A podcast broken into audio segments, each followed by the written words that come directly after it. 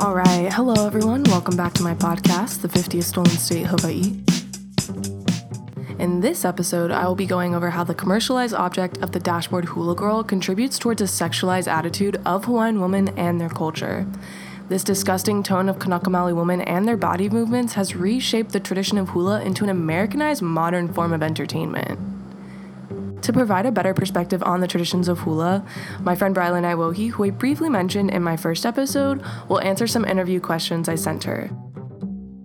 Of course, I was unable to conduct the interview in person due to the global pandemic, but I hope in the near future I can continue this series and have Brylan join me.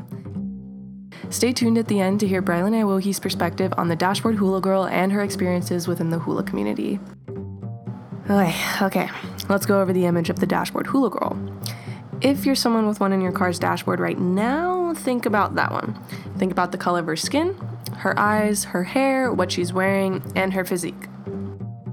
If you're unable to picture this, here's what I want you to do. If you can, Google a dashboard hula girl. If you're looking at the same KC Hawaii hula girl posing mini dashboard doll, long title, on Amazon, we're on the same page. From this image, you see a tan woman with blue eyes, straight long hair, accompanying her hourglass figure. Ugh, and then the worst part was the last time I checked on Amazon, the sponsored image is actually a white woman with long brown hair with a similar physique, hourglass figure, all that bullshit. But it's just like this white woman, and it's the sponsored image. Like, can we just take a moment? What the fuck, Amazon? All right, so anyway, I really want you to think about this. So, do you think this is an accurate portrayal with the white woman and her hourglass figure with straight long hair and coconut bra with a grass skirt?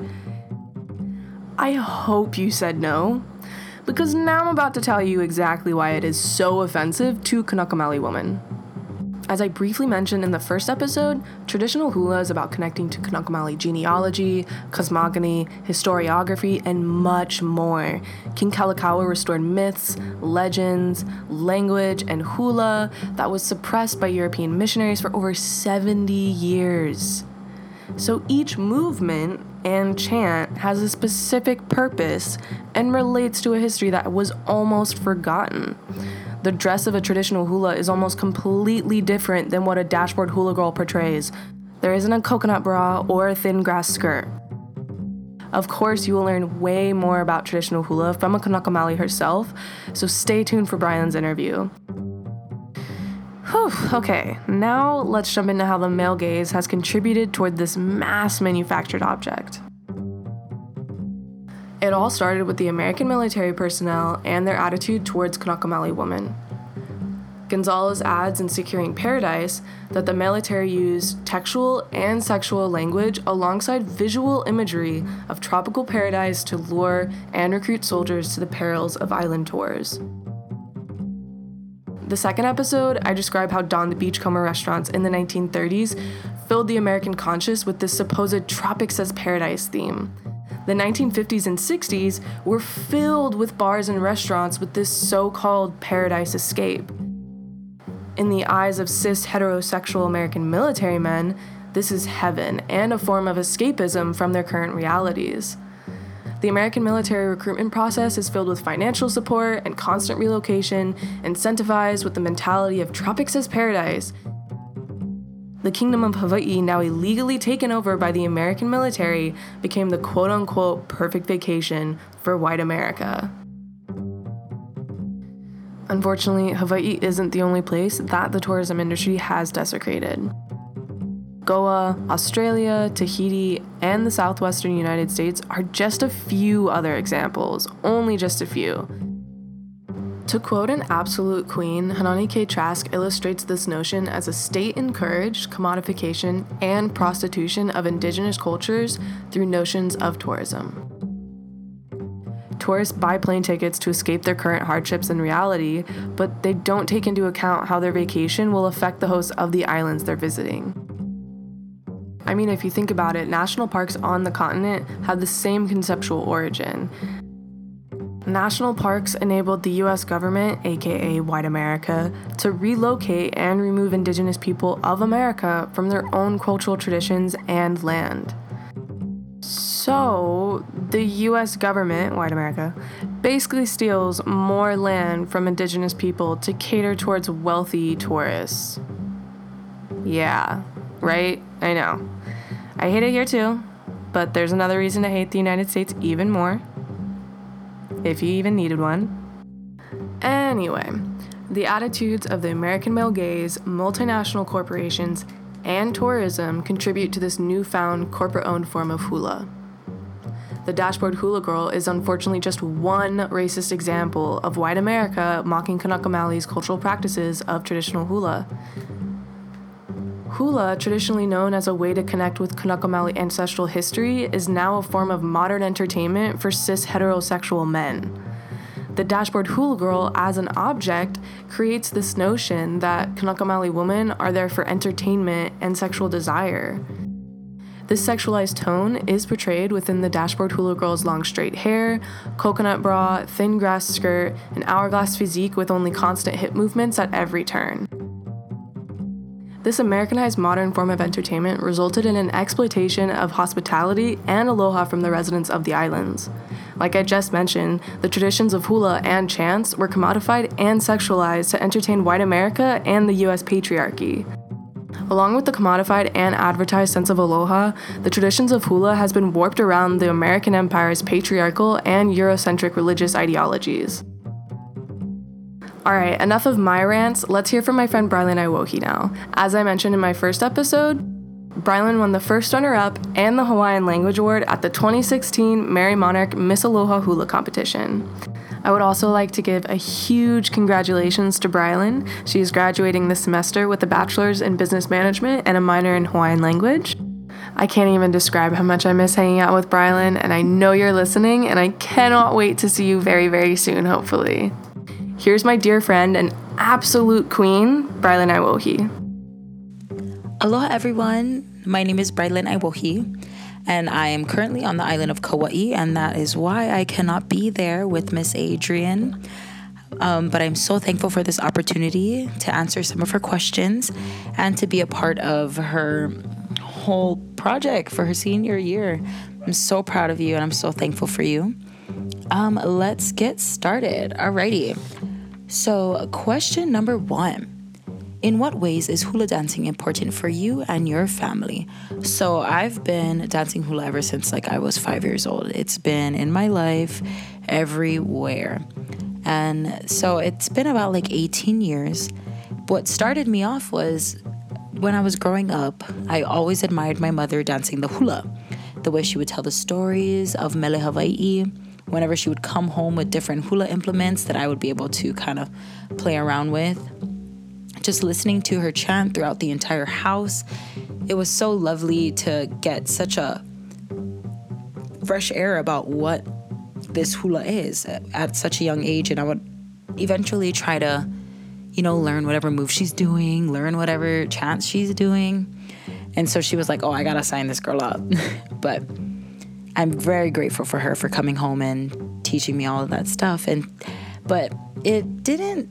So it started off with my parents. They were really, really young, and back in the day, like my parents actually met dancing at the Smiths Luau. So this has been a part of their life. Like the um, the hula and the culture has just been definitely a part of their lives for a very, very long time and that's why it's pretty important to our family because it all started them off. And i think that's like literally the cutest story ever.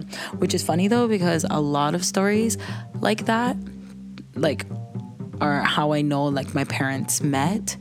It's like how my friends parents met too is at the smiths luau it's kind of funny.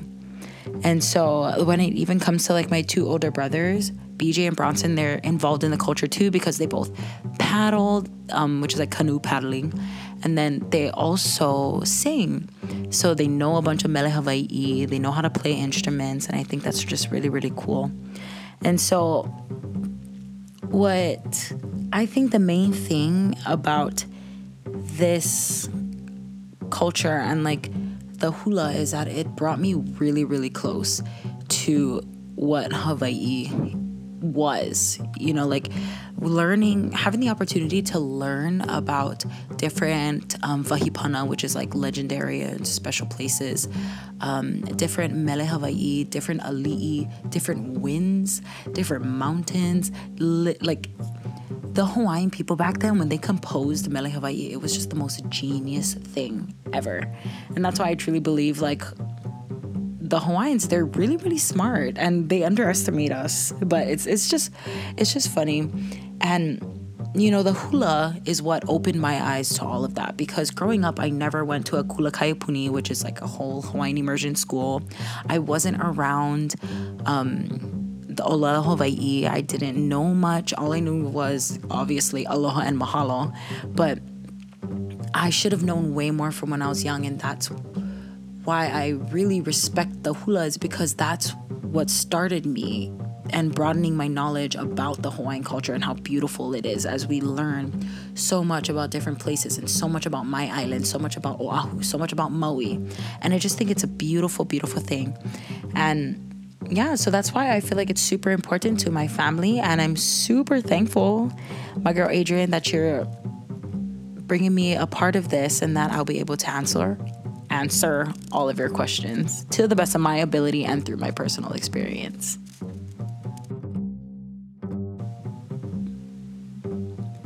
Okay, so question number two How does the dashboard hula girl make you feel? So, in all honesty, this is a perfect example of like a misrepresentation of what the hula dancer is and what a hula dancer looks like. Because the, the dashboard hula girl is this little slim, thick girl, hourglass shape, big titties, coconut bra, um, grass skirt, short or long, on her low, low hip with a flat tummy, nice straight hair, and a flower in her ear, a small little nose, a beautiful jawline, you know, just like things that just completely sexualizes what, oh, Hawaiian, well, like sexualizes a woman, period. But then it just is a whole misrepresentation of what like a Hawaiian girl is and what the hula dancer will look like. So, that was just completely designed towards the tourism industry and being very influenced by like the westernized culture of what is pretty and what isn't pretty, especially back in the day when the dashboard hula girl was created. I'm, you know, like it was created in a, in a time where they were also plastering all of these um, posters throughout, you know, like throughout Waikiki and just trying to be eye candy to the westernized culture and just completely designed to please that tourism industry. And it's just it's super interesting to me because we are really com- we are completely different from that dashboard hula girl. Like me i ain't no like I don't I don't have like an hourglass figure. My tummy isn't flat. My nose isn't skinny. Like I have a beautiful Hawaiian nose. I got beautiful Hawaiian hands and feet, large ones. You know, like I have broad shoulders. I I'm you know, dark dark skinned and it's that is to me like I'm not I'm obviously not calling myself I'm not trying to boast about myself, but like that is what Hawaiian really looked like back in the days when you look back at photos of them beautiful places of Kalaka, at Kalakaua's coronation when he brought the hula back to life after we completely lost it for years. Um, they were in these, you know, like very elegant um, long sleeve with these long pa'u skirts, with these long pa'u, pa'u means skirt, sorry. So and these big ipu hekes and they're such dark beautiful hawaiian women with you know with poofy hair. And so the dashboard hula girl like i said is just a big misrepresentation of what a hula dancer is. And and i'm you know what would be what would be really really cool is if they made another one. But obviously it's cultural appropriation but it would be an actual what a hawaiian dancer looks like. That'd be super super cool um, yeah, so that sums up pretty much question number two. And we can talk a little bit more about it maybe next time because I'm on a completely different island right now. I'm on Kauai and I just really, really miss you, Adrian. And I'm grateful that you're doing this and speaking about it because this needs to be brought to life, needs to be talked about, and needs to be shared with the world about what a hula dancer really, really is. So I mahalo you.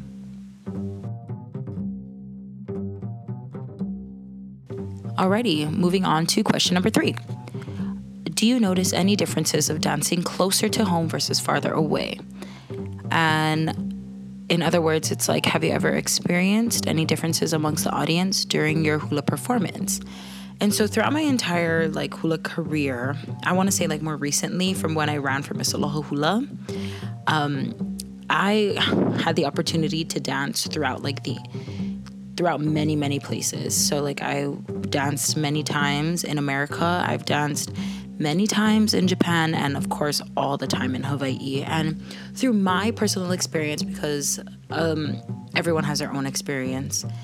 Um, I felt like the audience that I danced for, no matter where I was, had this sense of respect and admiration for the hula, especially in this like, um, like in today's society. I feel like people are a little bit more aware of. That's just through what I've experienced because I don't know what any other person has gone through, but they i feel like they knew like when to clap when to not clap when it was appropriate to kind of like approach a dancer while she's not dancing of course but i think my main um, observation is that like for those who haven't been to hawaii or hasn't really learned anything about the hawaiian culture or like the history of the hula and what it's been through they kind of have this misrepresentation like the hula girl dancer, but not necessarily in the body bodily figure, but like even towards the dancing. So like they have this misrepresentation that the hula is obviously like this silly dance that they just put their hands up and flail it around, and that we just move our hips. But I feel like when they experience what the hula truly is in its purest form, many people have come up to me after in complete awe of just watching us dance hula and getting like the full picture of what the hula truly, truly is. And I think that it's amazing that even through the hula, we're able to teach people that we're obviously not what a lot of people think that the hula is or hula dancers are. And I think that they get to learn that it's not just a silly dance and it's it deserves that type of respect of it being super sacred because we share all of these mele about different places and different ali'i and different like people wrote beautiful mele about Hawaii and just being this powerful nation that we really are. And I think when I did go to obviously um, when I went to America, I was able to travel from like the East Coast to uh, what is it like the Midwest? Is that like Texas and up? I'm so sorry, I don't know much about um, the America, but like, and then the West Coast, and even throughout America, it was like interesting to see that they really did have a sense of what the hula is, as if they've been to Hawaii before. But that's because I went there and I was actually on this hula tour with um, the Hawaii um, Tourism Bureau. And that's where they go and they teach these people in America that are teaching others. I don't know if this, like, I'm trying to make the best sense of it. So we go with this group, Hawaii Tourism Bureau, um, they have workshops, and all of the people are pretty much from Hawaii. And they have these workshops to teach the people that are living in America about the Hawaiian culture in its truest and purest form so that when they go out, say that they work at the marketing department in a hotel. So they're gonna go out and not just say like, oh, this. They're not gonna put a picture upon up on their PowerPoint about like the hula girl um, dashboard hula girl, but they're gonna actually put a picture of, of what a hula girl is. You know what I mean? So it's really interesting. I was actually very happy to be upon that tour because my main thing is just teaching people and educating people about the Hawaiian culture and its beauty so that they can understand that when they come to visit, they leave with something, not literally leave with something. Please don't ever take something because you're going to take other things with you and that's not good. And but they leave with a different um, understanding of what the Hawaiian culture is and what even hula is. And I think that sh- that's my main point on why I dance the hula and why I participate in such opportunities like this tour and everything. So that's that. But when I go to Japan, it's really interesting because I'm not trying to boast about anything, but going there, it's literally like we're celebrities. The Japanese just love us, they take care of us, like we are signing autographs and we're taking pictures right and left. I was like, wow, this is really cool. but they also so like when I go there, yes, I go there for shows and multiple tours, but I also have been there to teach them. So the kumu hulas here in Hawaii, they have um, haumana, which are students pretty much all throughout the world, but I feel like they have the most haumana in Japan. And I do not know why, but I think it's just that because since I'm taking it as this is all my personal thought from nothing else.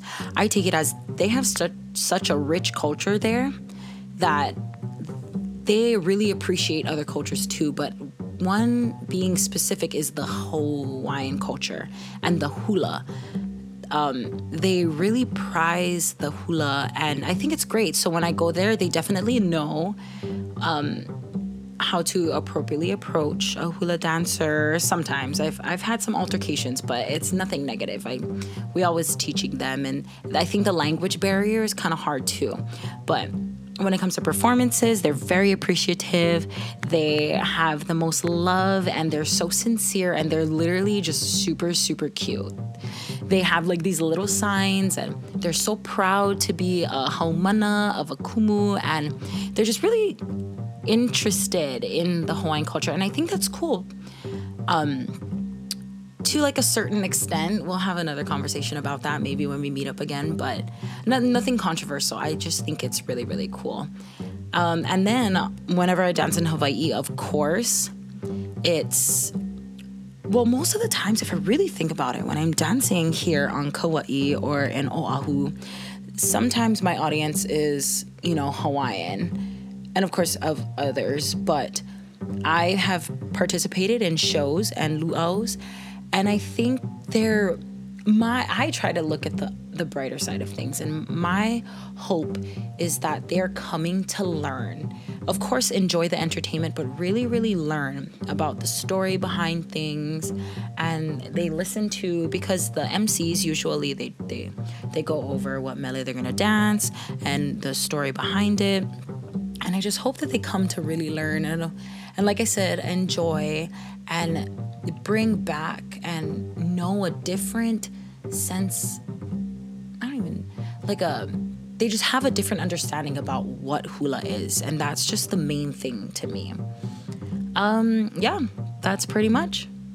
Awesome.